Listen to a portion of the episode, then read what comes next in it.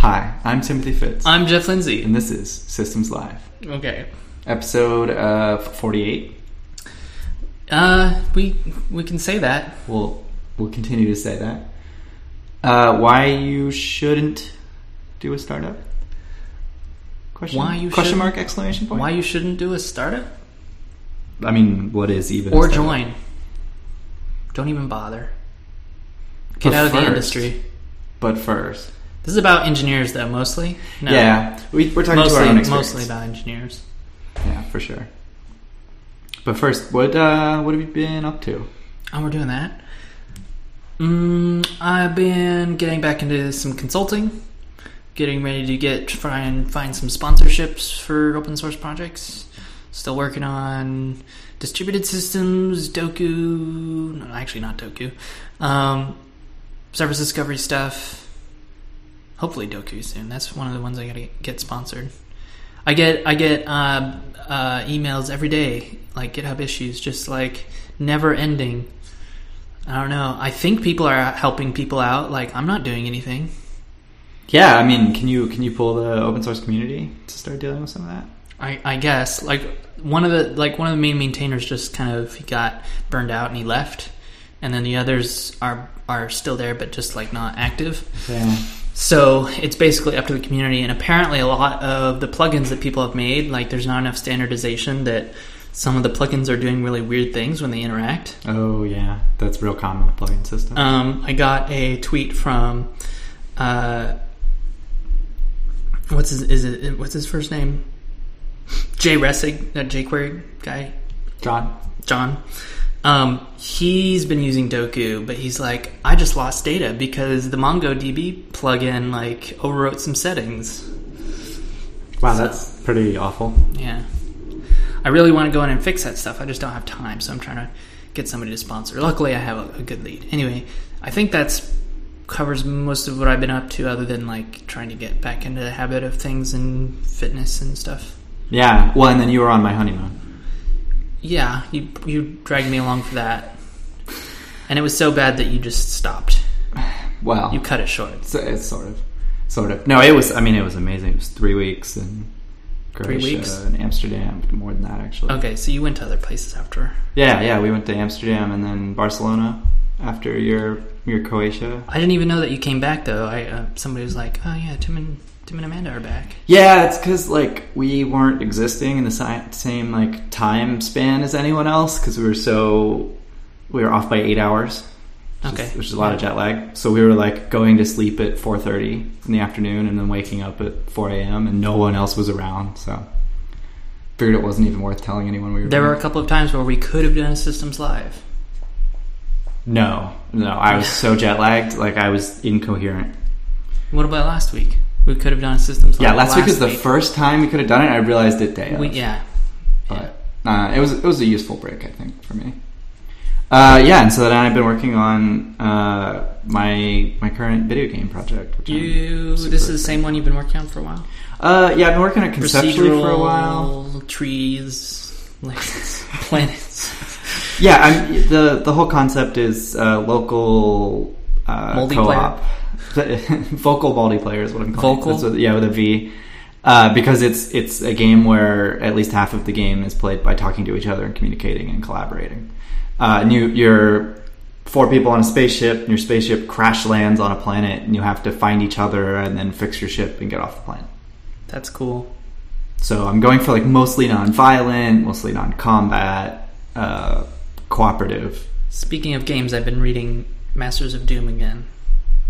Yeah. So I read that fairly recently, and then we watched uh, Carmack Oculus talk Oh, yeah. in Croatia, which probably why you went back and read. Well, It's gotta be really yeah, yeah. That part that was part of it, but also I guess tech, I'm doing a new company, and so well, I guess that happened afterwards. But in doing that, like I'm actually working on a project with somebody, like you know, hanging out or like listening to music and like working at our, my dining table, and it's it.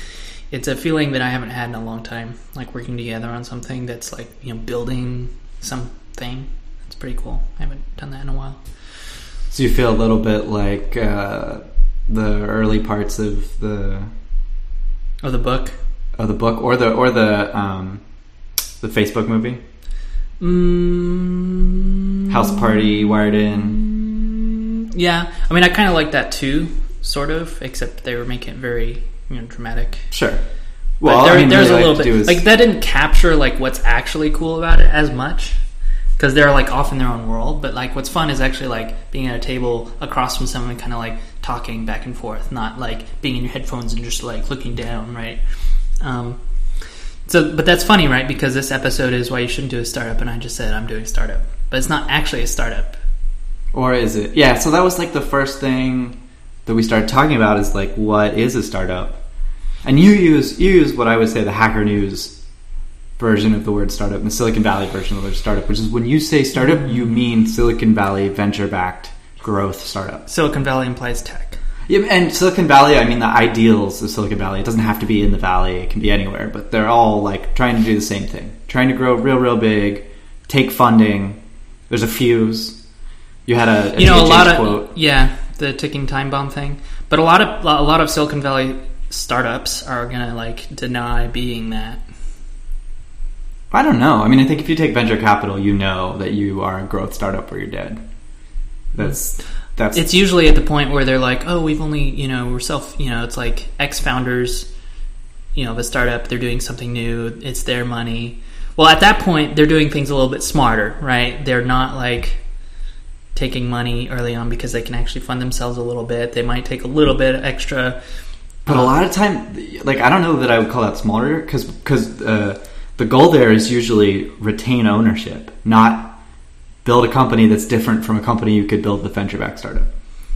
Retain ownership, It- like, they for wanna- controller for like They want to have like they want to have more of a share of the company at the end of the day, but they still want to go on the same trajectory. Like they still want to be the growth startup. They still want to get the venture capital dollars. They They still, still want the exit, but they Yep. want to make more from it. Yes. Yeah, that like most most serial entrepreneurs are in that mindset because they they know growth startups. Why not go do that again? And then I know of a few people who have exited, air quotes, exited the startup scene, uh, who were serial entrepreneurs who went on to do non-growth, non-venture backed startups. They're still startups though. Yeah, we were recently talking about um, trying to find help for uh, uh, like our brand, and we are just like investigating some marketing agencies, and we're like, yeah, "Have you worked with a startup before?" And we're in Austin, so startup meant, "Oh yeah, we worked with a new restaurant and." Uh, and uh, this this other like totally non tech company. Yeah, I mean, like the sort of generic rest of the world, definition of yeah. the word startup is like the first two years of a new business, Mhm. and this, this, that's it. It's just time. So, but th- there's a lot of meanings. There's one being a tech startup, two being a growth startup. Yeah. So we're going to talk mostly about tech, but I'm going to try and say venture backed startup when I mean this lit fuse growth, survive or die sort of mentality and culture. So that's the primary thing we're talking about. That you shouldn't join one of those, or should you? or should you start one, or shouldn't you? Yeah, and so that's the other part is uh, co-founder, founder co-founder versus Whoa. early early employee versus you know number 10 to 50 employee versus 50 plus. Like those are all very different sort of modes and operations and is a startup yeah. really a startup at 150 people? Yeah. No. Yeah, I would agree. I would agree. Like eh, or it's something very different. And then, but we have so basically, what are the options here? We're talking if you're if if, it's not a growth startup, what are the alternatives? Yeah, so so the like lifestyle business or small biz, um, which I sort of see as like mostly linear growth instead of exponential growth. Um, there might be investors, there might be capital, but it's not venture capital. Mm-hmm. Um, it might not be institutional. It might be a bank loan. It might be friends and family money. It might be self-funded by the co-founders. It might be uh, there's all kinds of other forms of financing. Um, could still be a startup. You know, could still be a brand new business, or you could just be like your employee for of a four-person company that's been around for 15 years. Super, Mhm. super common. And linear doesn't necessarily mean like I mean linear can still be pretty steep. Like depending on Yeah, there's there's uh you know they're not or it could be a mild common, exponent, uh, exponential even, but not the let's double every six months sort of. they're not looking for a hockey stick. Yeah, exactly. Well, and they're not they're not looking at a linear graph and pretending that someday it'll be a hockey stick, as Mm, so many startups do. Um, yeah, and then there's sort of like the established corporations. I would actually say like any startup that's been around for four or five years or has crossed the sort of 200 employee line is not a startup anymore in the like venture backed sense. Like they've lost a lot of that like smallness and mobility, and they look different. They're they're in a different class. Um, and that doesn't make them necessarily bad. It just makes them different. So there's maybe large corporations and medium corporations. Yeah, I, I would say like once you once you cross like 150 employees, I'd say like a medium sized company. Uh, this Once, is like a once you can't email again. and have lunch. Well, and then the well, and then there's and then there's large. So so large companies, you know, think Google, Apple, etc. And I was saying like the delineation between these sort of like medium sized companies and large ones is if you email the CEO, can you get like lunch? Can you get a sit down with them? And at you know the Google, Facebook, the answer is not really. Uh, you know, you're gonna have to work for it, and it's rare. Um, but but in a smaller company, you can do that, and that makes a big difference. Like Mhm. that's a very different corporate attitude. Like every every large company I've been in has had a weird personality cult around their CEO. Like everyone has opinions about this person they've literally never met, Mhm. and tons of stories. Like eh, you know, I worked at Apple, and like you'd hear a Steve Jobs story every other day. Everyone has their favorite stories, and all of them have a hint of totally made up in them, but you'll never know. Um, and I saw the same thing at Google. I saw the same thing at Amazon with Bezos. Like, uh, it's just like this weird, weird set of like common cultural values among really large corporations. Do you think you'd- you that doesn't? Do you think that happens as much if it's a medium-sized organization? no, not at all. No, no definitely like like you get some so it's, it's people sort, have it's sort of like because there's a disconnect. It's like they're sort of a the mythological instead yeah, of real. right, Yeah, yeah. totally. You don't have an actual connection with them. You don't actually. Yeah. Exactly. Yeah, like my, my experience at IMVU, like we grew and we got to the point where probably not everyone was having sit downs with, the CEOs. We had uh, change of CEOs, but I I had had conversations with all the CEOs just in my day to day as an engineer um, and as a technical lead. So it like it just feels totally different. You like you feel like they're a person and you can sort of understand their interests a little, and it's way way different than the mythological uh, beasts that everyone wants to prop up. I've never worked at a, at a large organization. Well, I mean, yeah, that didn't count.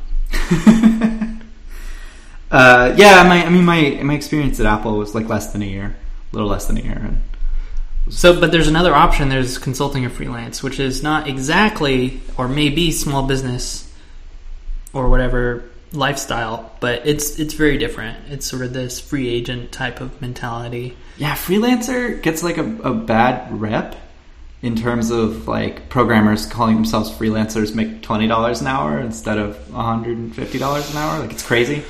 Um, and then like contractor versus consultant's almost the same thing. Like I can charge more if I say consultant. Mm-hmm. Um, Can but you? but yeah. oh yeah, I guess you know it's, it's true. Like some else, because technically you're a contractor. Like no matter what, you're like technically whatever on paper, I, accounting wise, you're a contractor. But then there's the sort of the what you present yourself as. Are you a freelancer? Are you a consultant? Do you call yourself a contractor? And certainly, I've never called myself a contractor. I'll say I do. I might do contract work. right, right, and we'll sign a contract, but I'm a consultant. Y- Yeah. So I actually had a, a peer who worked in uh, in Rochester. By peer, I mean he was 20 years older than me, um, and the company that he was working for, he capped out as a contractor. There's like, look, we can't pay you more than this dollar amount that we're paying you right now. We're firing you and rehiring you as a consultant, and then we can free up a larger budget. Like it's just written into their budgeting constraints because they couldn't rationalize. They couldn't be like, oh, is a contractor actually worth this much? Whereas they say consultant do exactly the same job, suddenly, oh, you're worth a lot more. So it's weird, like market pressures. But at the end of the day, what you actually are is a freelancer. You're a person who works on a contract contract basis. Maybe you bill by hour or work accomplished, but you're a free agent. You have I like that free agent. That's a sort of neutral, you know. a free like agent sounds a little like someone's going to hire you eventually, like you're you're up for sale or something. But but yeah, freelancer really uh, really covers yeah. consulting and contracting gigs, Okay. and and also being a full time employee of a consulting shop and doing consulting is very different from being a freelance consultant. You know, like because if you're just a consultant hired by a small business, you're really in a small business. Yeah, I mean, if you're working, uh, it's almost the equivalent of working at a, either a medium or small business, right? If you're an employee of a consulting company. Yeah, I mean, it's a pretty cushy gig. It's, it's not a bad small business to be in for sure, and it's it's mm-hmm. probably one of the more common tech small businesses. Is mm-hmm. still charging per hour, and usually grew out of a single freelancer wanting to scale up. I mean, I guess that's what like a lot of development shops are and stuff like that. There'll be, you know, small groups of contractors basically that the services world, and then they're all they all complain. They're like, "Oh man, but products, man, we should build a product because it's not time for money and da da da da da da." da." And then they're like, "We should turn into a startup." Yep. Yeah, I've had that conversation with quite a few. Everybody, like, I. I really don't see the problem with um, time for money. Um, you know, because if you do it long enough and you you figure out your angles, like time for money is not a bad deal. You know. Yeah, I would agree. I think the real problem is that the, these consulting groups grew out of freelance work and they're propped up by the principals. So whoever the big names are, you know, the, the DHH of 37 Signals, if DHH isn't there, 37 Signals doesn't exist. Mm-hmm. And so the real problem is that DHH has to continue to sell his time. And I don't know if this is true, I'm just using it as an example for some reason. But, but the big name has to continue to sell their specific time in order to sell the whole company. And so they can't walk away from it. They can't hire a replacement. They're stuck doing this job, even though they're making more and more money. So it's not truly getting paid per hour. Um, but still, they don't get this sort of like, I can build a product and then flip the company and walk away. You, know, you can't just walk away from a consulting gig or consulting company because you your name is Unless so you've transitioned to a product. Yeah, and, and that's the, the benefit of products. The products you can buy and sell the name and the brand and everyone, and no one really bats an eye when the people working on it change. You know, Yeah, so you can't. Well, yeah, I don't know. I, I think you can build a service services company and um, just make this machine like even have your name on it, but you're more removed from it. That's I mean, yeah, like the point of like Pivotal is not. Pivotal is very much not in this position. Like th- there's no like one person at Pivotal that if they left, Pivotal wouldn't exist anymore. And you can get there, but that's really hard for for people to do. So there's those. Those are kind of the options in Well, and then there's lots of other alternative organizations that are much more rare, and we want to do a whole podcast on sort of So we'll ignore those yeah. for now.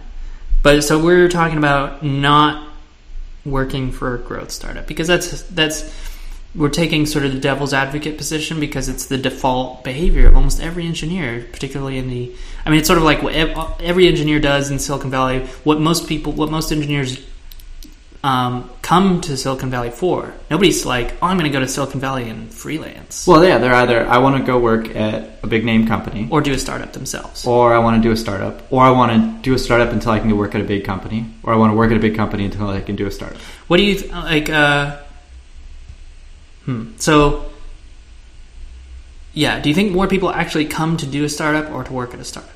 Because I I've always been there, so it's sort of I don't know what people come. Oh, it's to. way more. It's way more get employed by startups than start startups. Okay, yeah, I guess that makes sense because just the size of the big companies that are already. Size of the big companies, but then also if you go and start a startup and fail out, like that may take three to nine months to fail out. Yeah. Because you're, you're early and you don't raise any money, and then what do you do? You get a, a day gig for a Yeah, year. yeah. To, to it's it's always easier to get a job than to actually do a startup. Exactly, exactly. So and people sense. who do startups repeatedly often have to like float into normal jobs, either from being acquired and then having golden handcuffs, or just like need to rebuild their cash base because they just spend it all self funding. There's no there's no one just cutting checks right now indefinitely. Like you can get into the incubators and get money, but you can't really repeatedly get into incubators as far as I know. Although maybe there's some people doing that, just like doing News YC or not News YC, doing Y Combinator and then Same thing. Yes, it's all the same thing. Yeah, I did, I did six months News by C last year. Uh, yeah, like Y Combinator and then Techstars and then like back to back, just like more incubators. Just keep giving away the same ten percent of your like you have no no equity in your company because there's nine incubators attached to it. Well, it's it, it's funny because all these incubators that keep starting up, because you know at, at one point there was no Y Combinator, and then there was Y Combinator, and now there's all these other kind of accelerator, you know, Techstars and stuff like that, um, and that's just encouraging more people to do startups. Um, so that's that's interesting, just in terms of like the dynamics of Yeah, I mean the startup structure are way up. The dollars are not that up, uh, but the, the overall people in startups is not that dramatically up. So why shouldn't we do startup? Why shouldn't we do a startup? I think first people need to hear sort of where we came from. Oh, where we came from? How many, Like- how many failed startups do we have between us? Mm, mm, And what's a failure? what is a failure? I don't consider anything I've done a failure Oh, I consider something you've done a failure. because I lost you money. Maybe. but I mean, we made up for it in friendship. No, we No, we definitely didn't. we uh, you know, yes, I learned not to hand you five thousand dollars. was it five thousand dollars? was. I mean, honestly, that's So you don't even remember much. it. I do. So That's not even that much. I think at the time it was like a third of my savings. Yeah, it's we were young, We were really young. young. Like Um, 22, 21. Yeah, so so okay, so Deja Vu. So Deja Vu happened. Um, Yeah, that's interesting. You know, Deja Vu was sort of the first. Like, I did a lot of like pseudo startups before, like th- all throughout my life. Like these kinds of projects that were sort of supposed to turn into companies that just kind of so almost more or less. funded one though. Yeah, it, it, it- they all, they all almost ended in the same way that Deja Vu did too. That's not that surprising. Um, and uh, but you know, I guess the lessons learned there were you know certain things like like I was talking about like hustling. If you don't have somebody to hustle and, and take care of it, like that's it's not worth doing. It's not worth like wasting your time. Actually, I think that comes back to like I use that phrase a lot. Like I don't think people should waste their time um, doing startups. Sometimes uh, that's especially because a lot of people then, then there's all the like you know i'm doing a startup for money purposes or whatever. Um, but you know in the long term it's a gamble and it's a gamble that you're most likely not going you know it's you're, you're probably going to lose. It's you're, you're at a casino basically. Um, and so and i don't even i don't even do that. I'm just not that kind of person. Like i i don't go to casinos. It just seems so silly to like you know i don't get a, a rush from like I don't, I don't even get that. That's a whole different thing. But I'm like, do you get that? Do you ever go and like gamble? I can understand it. There's like poker, but that's different. yeah, yeah, of. yeah. That's that's different. I mean, because like the fun of poker is playing poker. yeah, it's like whereas like you know slots, the fun of slots is the idea that I might make some money right now, but I can't. I can't turn off the part of my brain that goes, I'm strictly losing money. hmm Uh, and I mean, I tried. We lived in uh, North Lake Tahoe for like four months, right next to the casino. Casino had free uh, live music every Friday and Saturday to get you in the door. Um, and it was like the big locals thing. So I'd spent a lot more time in a casino than I ever thought I would. Uh, and I think that I I put maybe twenty dollars into slots once, and I think I made a little money, and then I walked away. Yeah. Yeah, it's- it's gambling's like- weird. But so uh, I kind of think that startups, uh, obviously, I mean, that's why people are afraid to do them because, oh, it's a gamble, right? But now it's like Yeah, it's there are certain kind of people that will do it anyway. Um, Yeah. And I guess some of them do it because it's a gamble, and some of them do it because I like to think a lot of tech people do it because they want to do something in tech, and they're like, well, I can either join a big company or I can do a startup. And if I don't like working in a big company because I have problems with authority or something like that, which is very common, sort of that hacker, you know, mindset or whatever, that engineering type of personality, um, they're like, well, ideally, I'd like to do my own thing and have my own. You know, it's not even. It's not always about the gamble or the the money. Yeah, I mean, like like if you if you really want to write Clojure and you know use whatever random distributed version control system and and all those fun things, if you just want to pick everything, you have to do a startup. Mhm. You have to be early at that startup, early enough to make those decisions. Well, what's interesting is you have to do your own company. You don't necessarily have to do Right. what people consider a startup or a growth startup or a VC backed startup or whatever. Right, and and there are also you know there's there's there's areas in large organizations R and D or new project, new development or whatever where you know you can pick all of your own tools and technologies. But at the end of the day, you'll have some corporate overload with some some interest in your project. Um, the crappy thing about startups though is that you just trade corporate overlord for venture overlord, and venture overlord you know, they love to say, well, we just put money in and we let you do your thing. And that's not really true. Like, they're they're not sitting there making technical decisions for you. But as soon as you take that venture capital, your startup has to grow or die in the next year. Repeat forever. Repeat until it gets acquired. Um, or it goes public, which almost nobody does anymore. You know, I guess people could say though, as a freelancer, free agent, you have that same problem. Yeah, so now you trade you trade one corporate overlord or venture backed overlord, and now you have every client is your tiny little overlord. Um, and sometimes that's worse. Sometimes your clients are awful, uh, but you're like you're like, well, I've I've proportioned off two months for this person, and if I don't make that money, then I won't be able to sign a contract fast enough. Um, and you get stuck working for bad clients that are way worse than you would ever do a startup with, or uh, But usually, if you can avoid that, like there's reasons why but you can always quit, like right Yeah. away. You can always just flip a switch and leave. you so when you're doing freelance or free agent or whatever um, it's usually shorter term engagements like i've done year long engagements as a, as a contractor. I'm essentially a, a an employee but i just didn't want to be an employee. Um, and so it's usually shorter term so it's like oh you can move on like if it turns out to not be that great it's kind of like lightning talks you know it's like the whole point is that like if it sucks it's only five minutes right Yep. so if this gig sucks it's only going to be like a few months or something like that Mm-hmm. um, the other one is you usually get to pick, you know, you can usually be more choosy. You get to a certain point and you'd be like, no, I'm going to tr- turn this down or this doesn't sound like something I want to do. Um, you can find a better match, you Yep. know.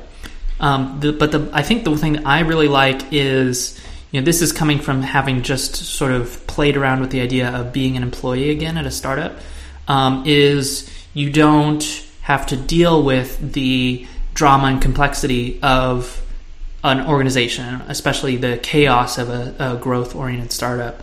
So it's like when you when you join a, a, a company, like so much of your time, and maybe it's part of it's because of being an introverted or something like that, and being like a systems thinker. It's like I want to fix all the organization's problems, but it's like there's uh, politics and like people aren't sure how to make decisions and like not everybody's on the same page and you have all these concerns that are important like oh you got to hire the right people so you spend your time doing interviews or figuring out how to hire people and engineers resources are pulled into hr types of things or whatever you're and you're arguing about product or, or whatever right?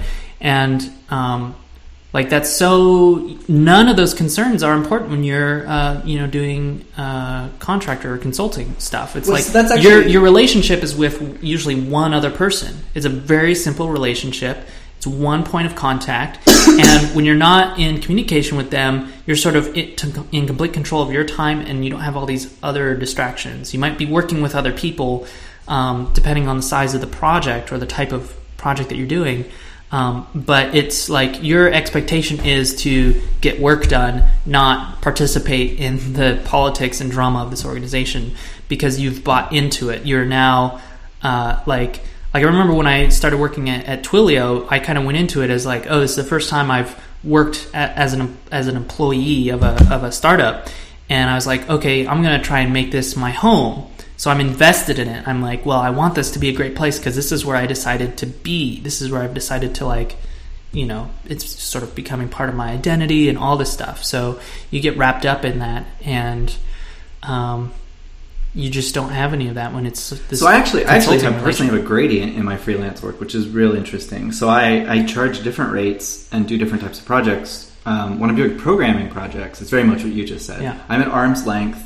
I have a contract that says exactly how I interface with the organization, and I don't feel a part of the organization. I don't want to build the best thing for them, so I'm not necessarily like only looking at my own code, but relative to other types of projects, I'm only looking at my own code. Then I do these consulting gigs where it's okay, your process is broken, your as in like you know you want to do continuous deployment right now you're having trouble shipping weekly. I come in and I work on the whole gamut of problems, and my ideal scenario there is I come away as an advisor with advisory stock, and I have an ongoing relationship for years. And so now I'm much more invested, but I'm still not day to day invested.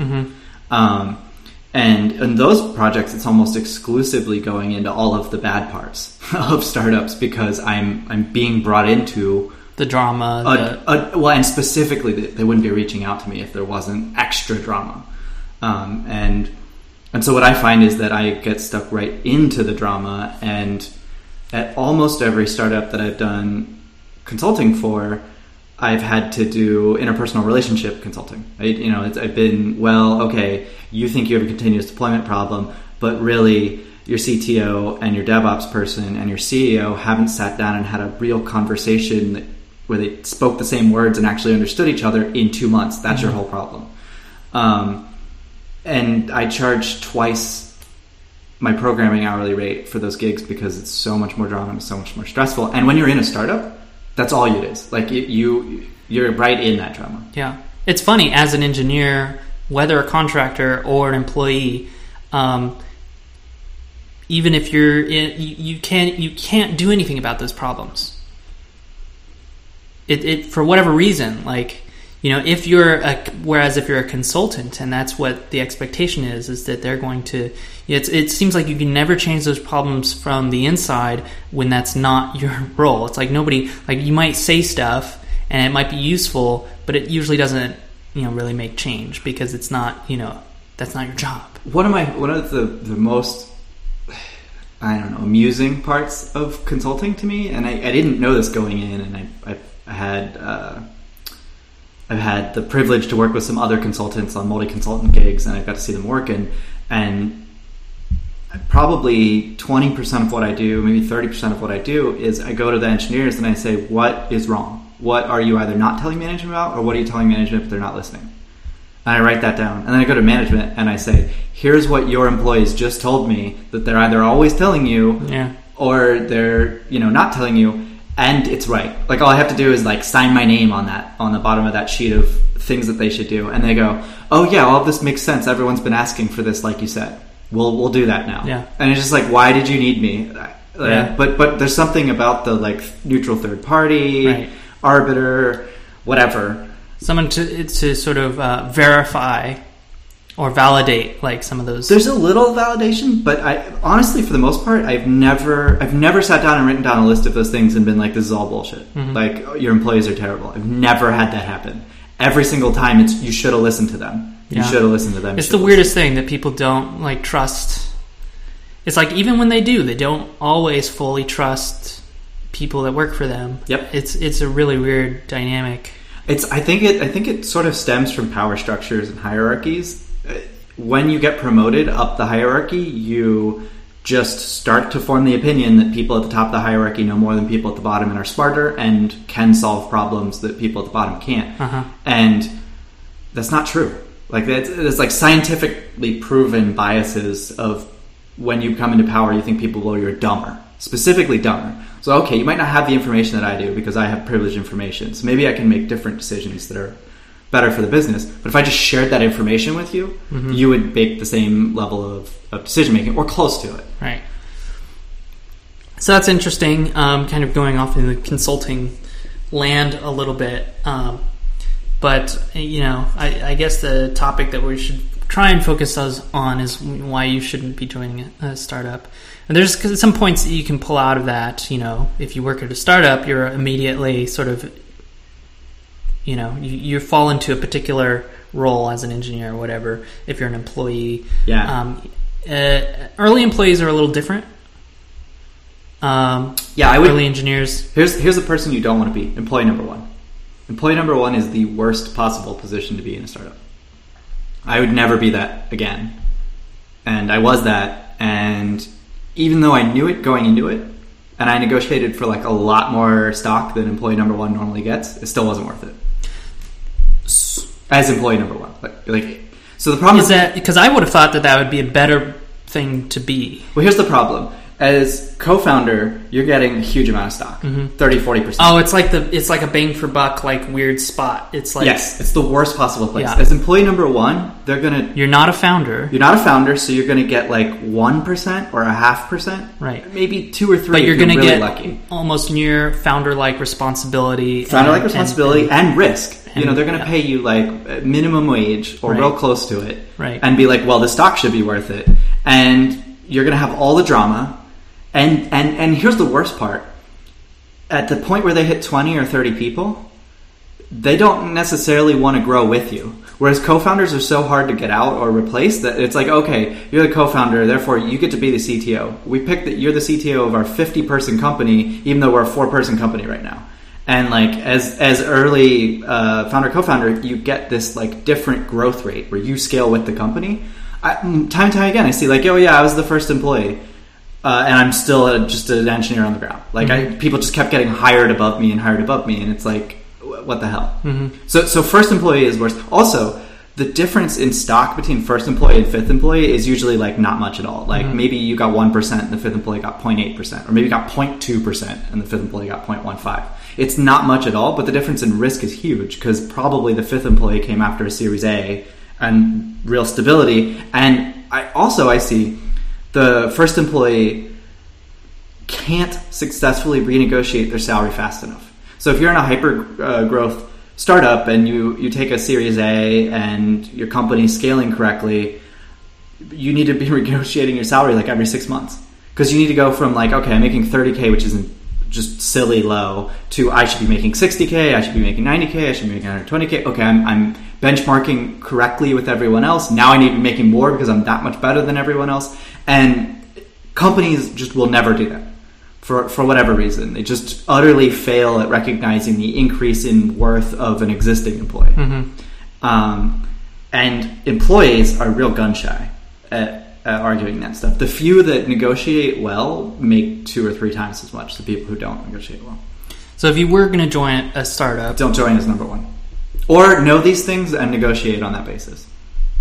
well, certainly be, don't be employee one. If you want to take this risk, I would you know maybe join a five ten person startup. Yeah, so, so that's the other thing is this idea of like risk.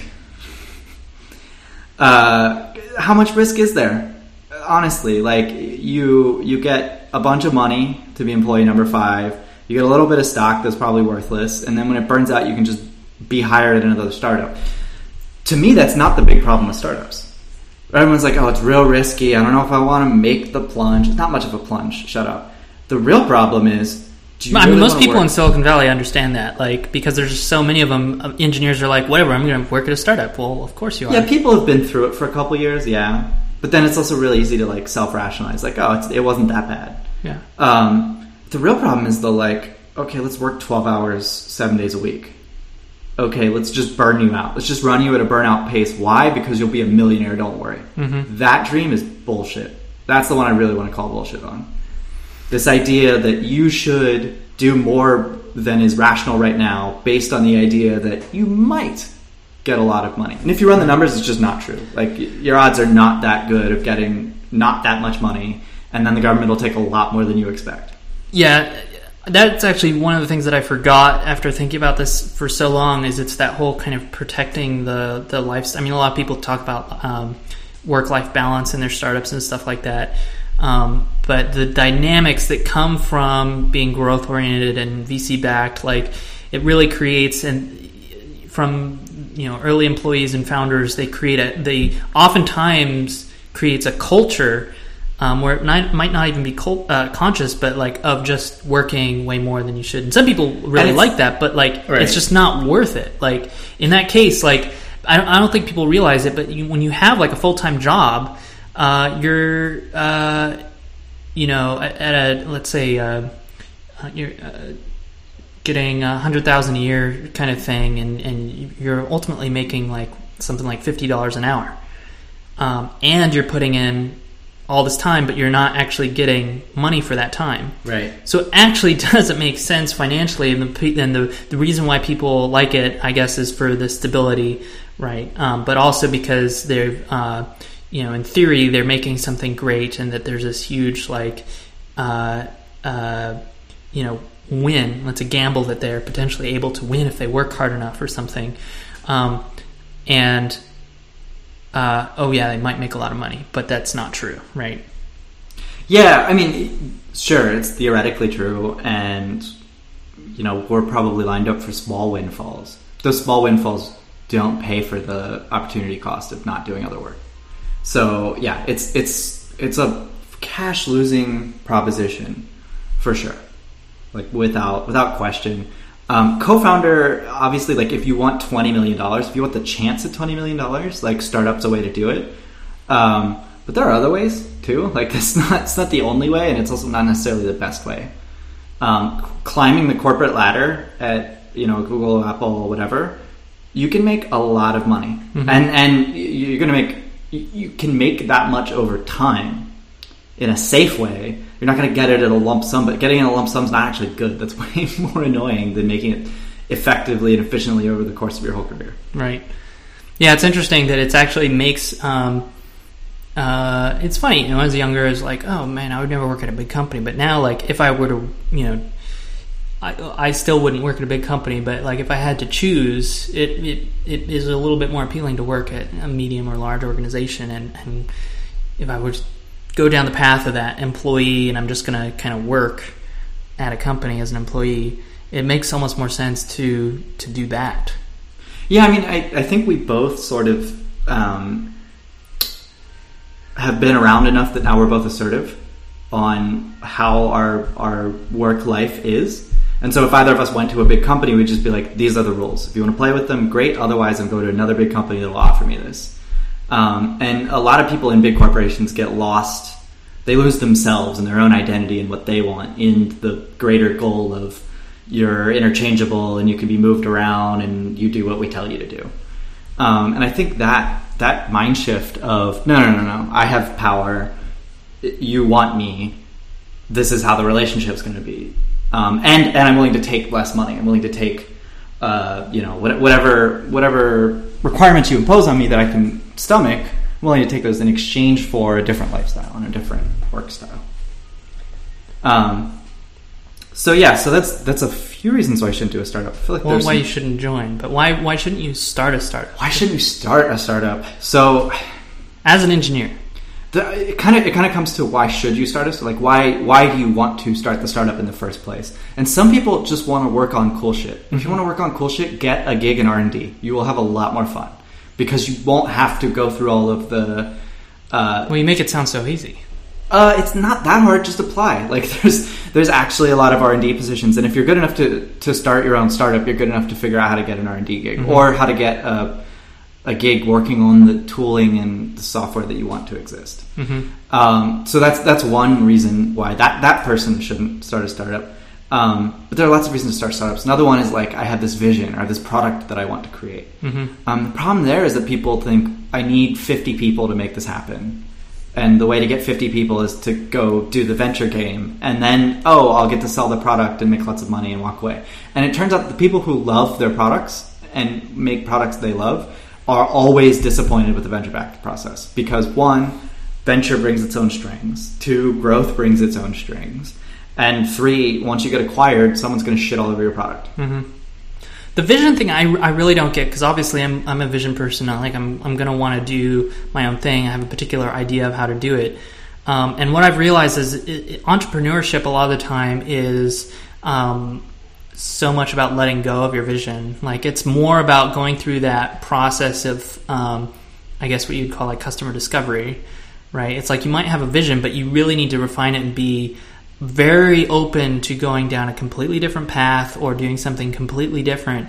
And a lot of vision people can't let go of their vision, right? And that actually makes them a bad entrepreneur, um, in my mind. Yes.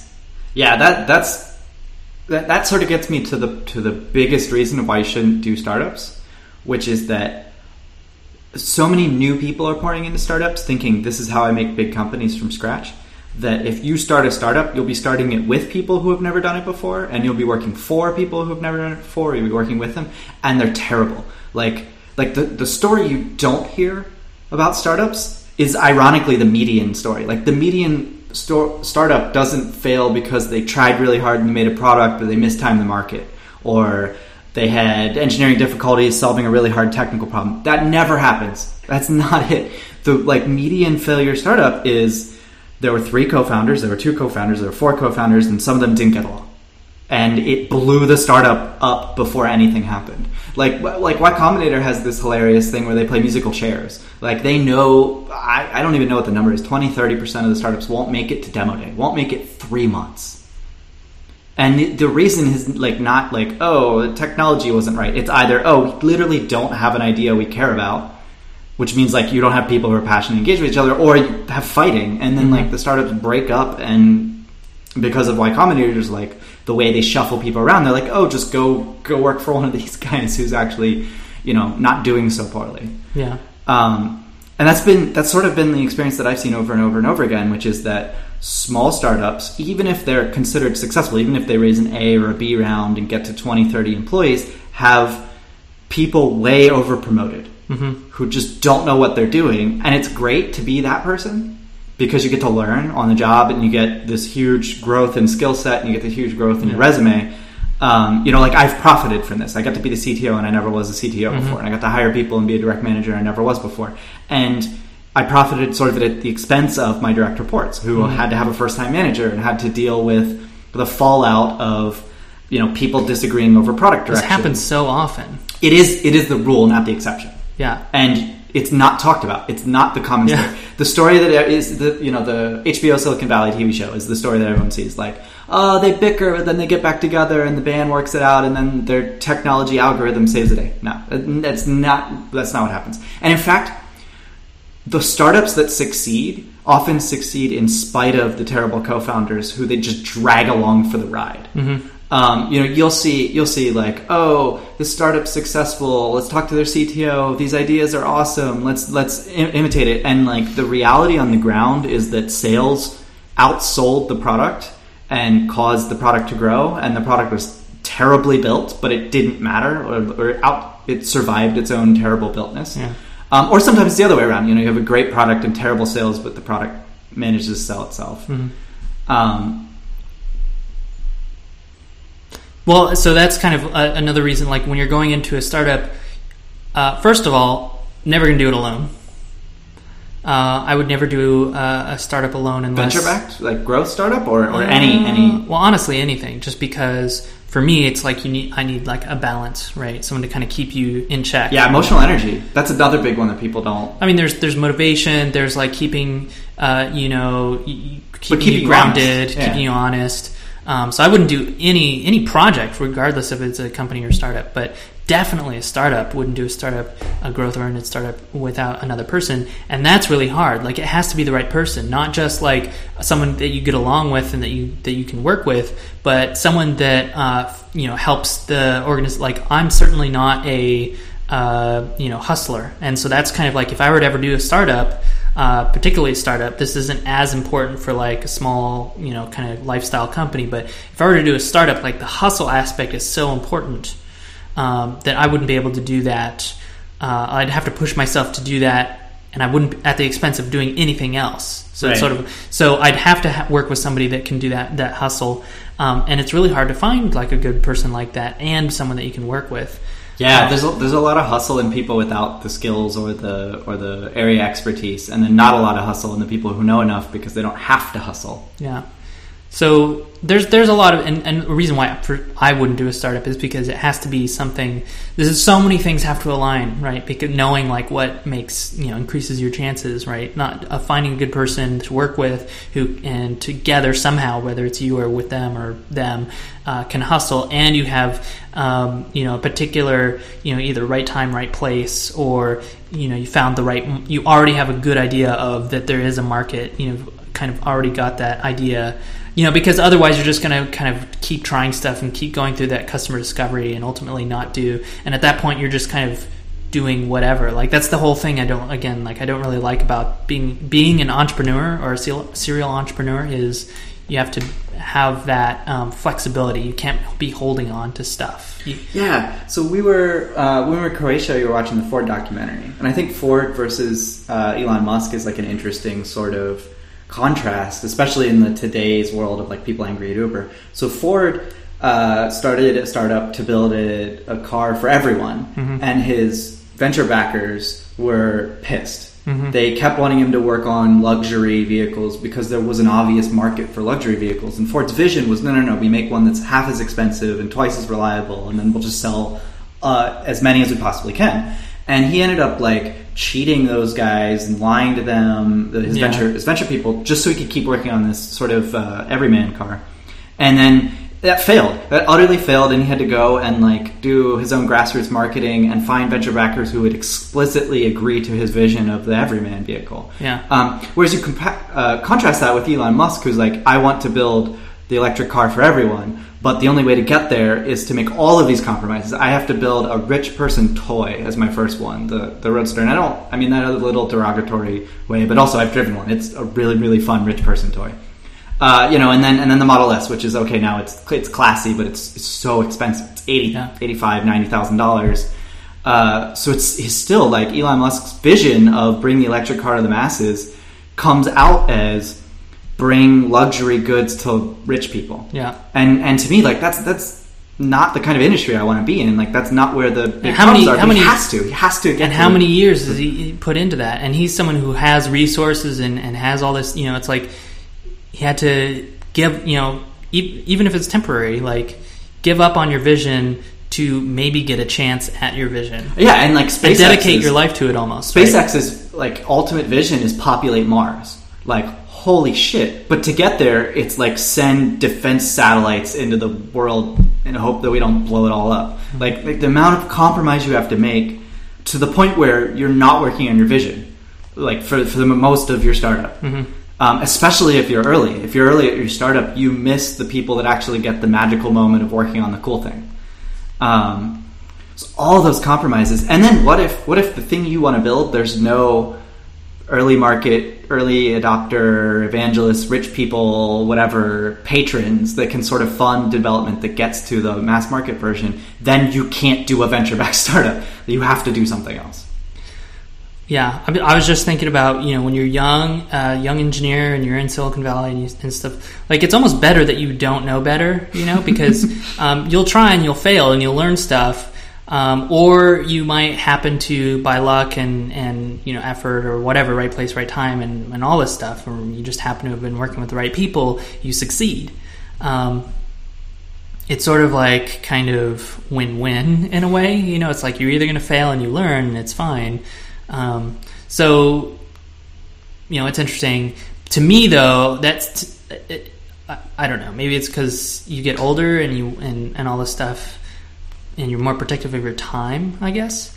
But when you're young, it's sort of like it's easier to just waste your time on something that Well, your time was less valuable, and you understood how to market it less well, and and uh, I mean, if you had the economic freedom that you do now to work on whatever you want, I don't think you would have done startups so much. I think you would have Yeah. done small businesses more. Although I don't know, I don't know. We were both sort of like in the dream a little, like like we both had grown up on sort of growth entrepreneurs as like ideas of what we wanted to be yeah. for whatever reason. Um, so then, just to contrast it a little, like what what's the real reason to do a startup? What's the real reason to be there? Um, and for me, for me, it was always like I went into IMVU day one. I was like, look, I will quit and do a startup after this. Like th- that's what I want to do. But in the meantime, I'm going to learn as much as I can from you, and I'm going to pour in my effort as much as I can. And going in with that mindset of I'm trying to come out of this company much, much better personally. And then if I lost money doing the startup, whatever, doesn't matter. Um, like I honestly, when I was going into startups, I was looking not at big businesses as the other option, or, or jobs, or even money. I was looking at education. I was looking at dropping out. I was looking at college, and I said, I, like, IMVU is my college. IMVU is how I learn how to do startups and software and projects, and I got that out of it. And the people who didn't go in with that, you know, not just to Envy, but to other startups, people who go into startups for money or people who go into startups for this growth dream, um, they burn out. They get burnout by people who ask them to do things that are that are bad for them, and they just don't understand the right way to take it on and the right the right arguments to have and the right fights to pick.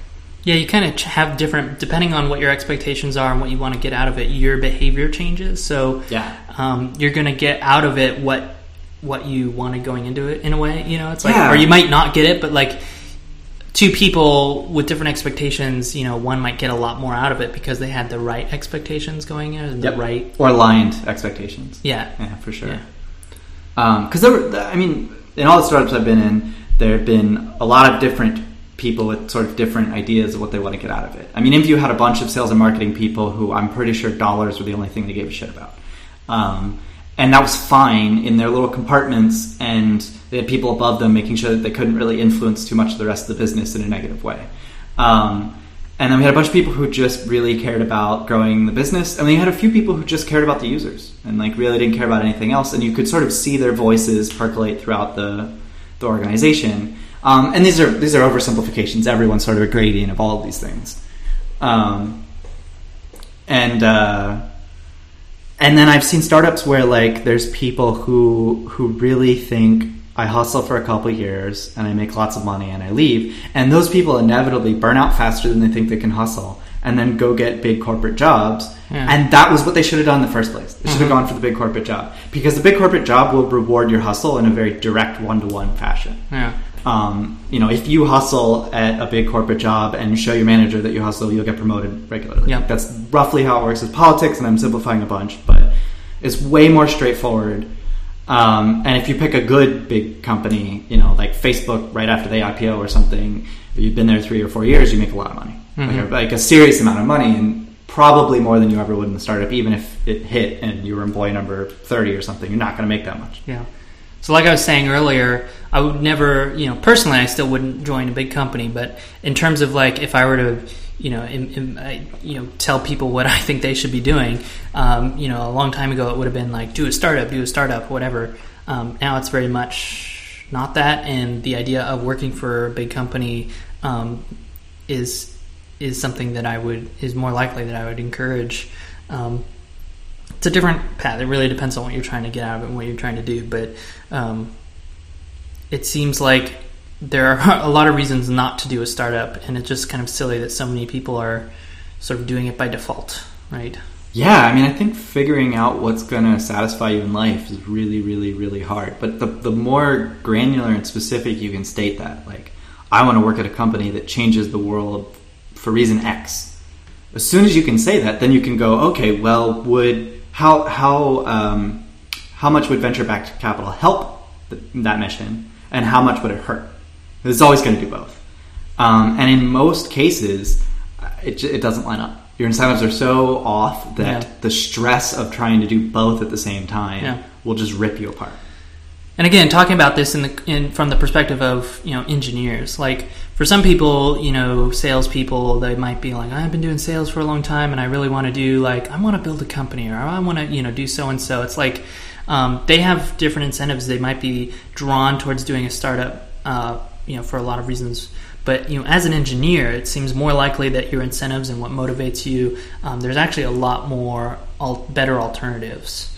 Um, so, man, I wish we could have more interaction, but we just didn't have a big live audience today for Yeah, we to, to drill us more on, on this. we haven't been so great at uh, at doing it regularly Hustle. with all of the, We don't have the the hustle. summer.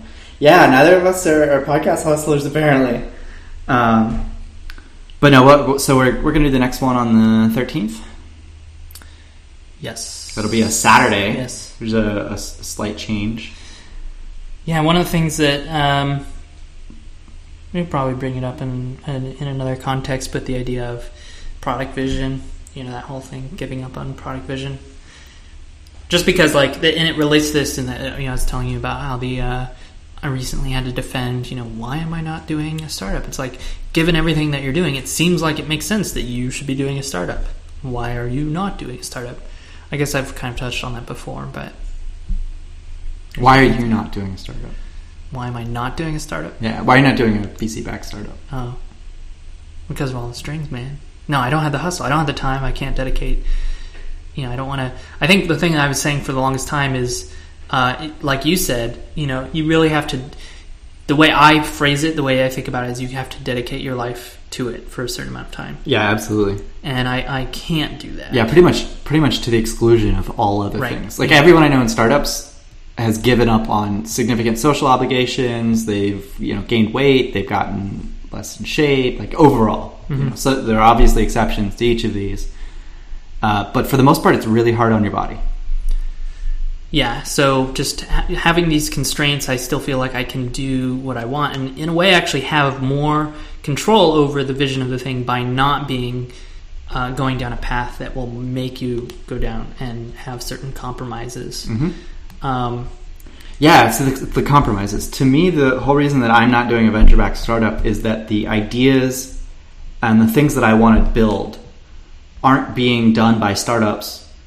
And that's why they're not being built. Like there's there's too many startups and they're all focusing on the subset of problems that can map okay to hypergrowth. And so they're all fighting each other for a, the one hypergrowth winner.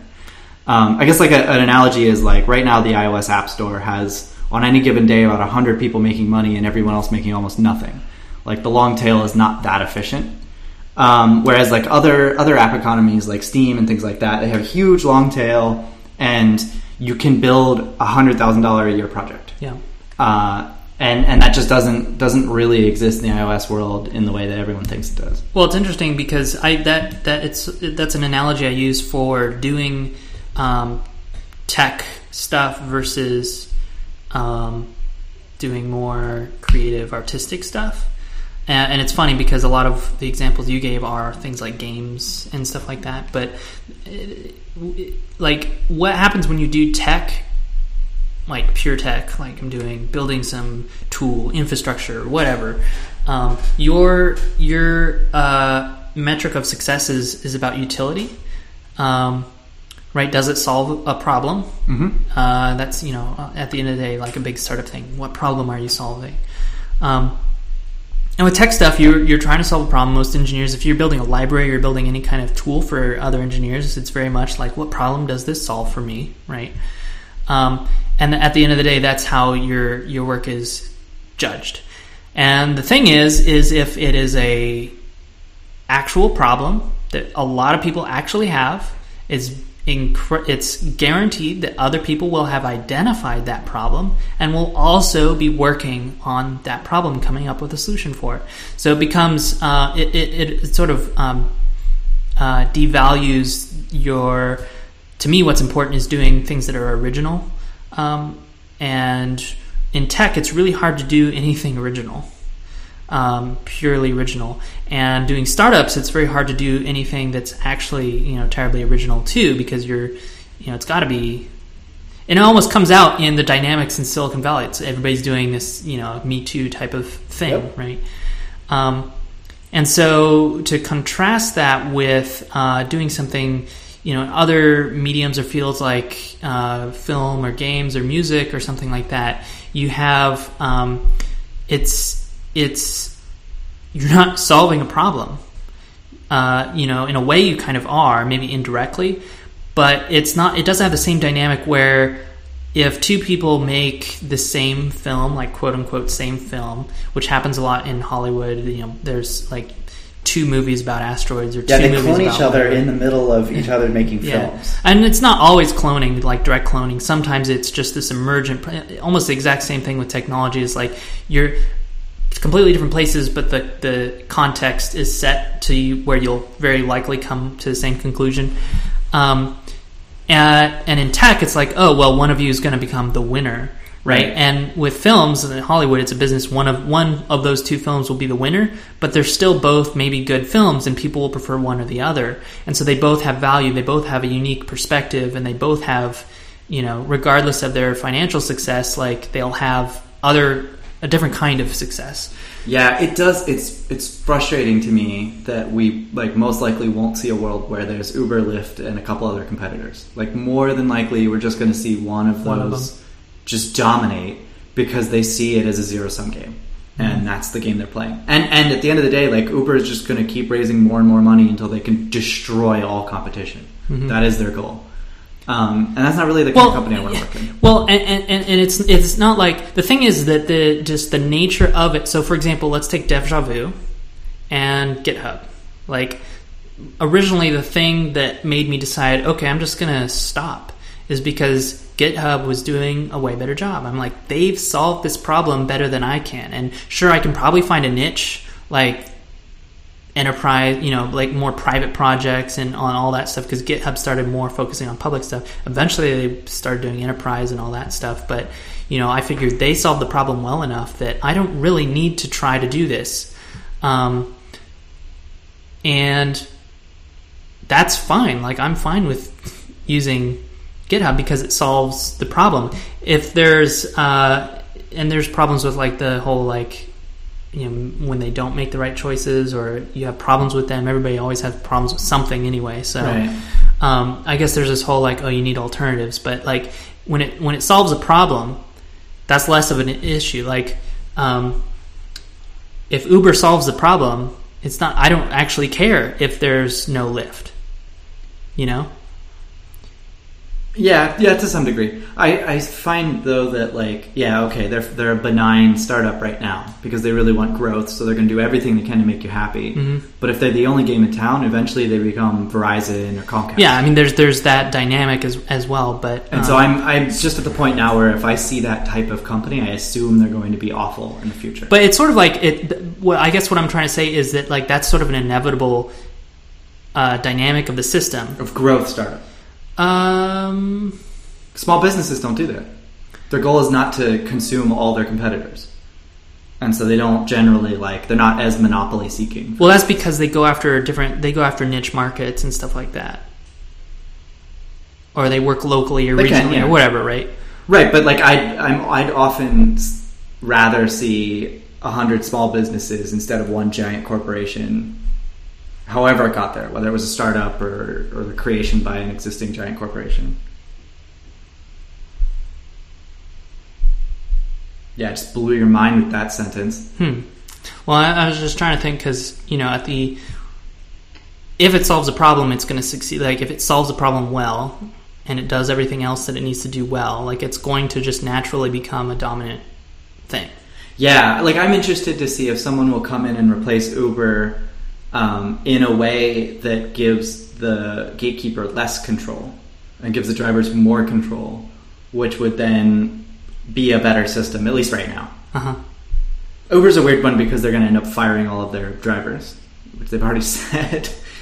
Uh, so that's a whole other conversation of, of future of work in a automation society. So I mean that's that. So but if we go go back to like the example of GitHub and DevjaVu, um, yeah, I, the the like I said, it was I, I basically gave up because Well, you learned I something didn't about yourself. Want to what? you learned something about yourself, which is that you're more interested in the solutions to problems existing than you are in being the winner of the game. hmm And that's that's like an important part. Like if you want to be in a startup, make sure that you're ready to play the game. Yeah. Because if you don't play the game, you're not aligned. It's going to be stressful. You're going to be upset. The, like play to win. Yeah, or, or at least understand that it's the game being played and you're Yeah. okay with that. Yeah. You know, maybe maybe you're just a free rider. Maybe you're like, yeah, I'm doing cool shit in tech and everyone else is playing this game and I'm fine with that. But you got to know that the game's happening, Right. and you you kind of have to be a player in on the larger board. So that that's how it gets to my uh, last thing I really want to say was like a litmus test for like, okay, I'm at a startup right now. Um, do I, Timothy Fitz, think you should stay at that startup? It's really simple. Are you happy with your day to day? If what you're doing on a day to day basis is making you happy, then yes, you should stay at that startup. If it's not, if it's like, oh, is too much stress, uh, things are falling apart, I don't see a good future here, but I want the money, or but I think maybe it'll change. Like, no, no, no, no. Reevaluate and maybe reconfigure. If you're like, oh, I'm I'm like vesting, like that's not a good reason to stay if you're not happy. yeah, that's real shitty too, because it's not going to be worth it. hmm uh, you know, uh, save for like you can make a, a concrete like the uh, JWZ, the guy who worked at Netscape and then bought the DNA Lounge, ran it, still runs it. Uh, he had like his terminal would tell him how many dollars he would actually lose if he quit right now. Like that's really shitty place to be, but also like okay, you're making a financial decision with actual numbers. The shitty part is when you're like, I'm staying at this company because I think it's really bad because I don't want to, and the nebulous reason that doesn't actually equate to real dollars. So uh, if you're staying at a company because you don't want to quit because you don't want it to look bad on your resume, fuck that. No one cares. You know, it, you don't have to stay somewhere for a year. You don't have to be polite to your employers. They're not going to be polite to you. You know, if the fundamentals of the business go off, they're going to lay everyone off in a heartbeat. That's that's the game. That's the reality that you're in. Um, if you're in a situation where you're unhappy in the startup, you don't just have to quit. You just have to be assertive. You mm-hmm. just have to figure out what is going to make it a successful relationship for you, and then go after that at Yeah. all costs. And remember, if you're in tech, then you're ten steps ahead of everyone who's not, and there are always job opportunities. Yeah, so many things that people forget. Usually young people too. But you know, again, that's sort of like you need. It's it, they're the ones that end up doing take do startups regardless of all these reasons not to do startups.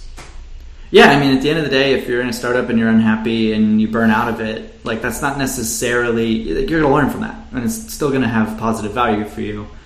Um, you know, I'm not I'm not here to to hardcore judge anyone else's personal decisions and their lifestyle. I just think that the news YC view of startups are the only way to solve the world's problems is just you know terrible and wrong.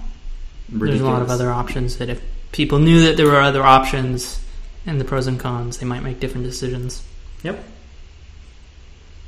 Okay, that wraps it up.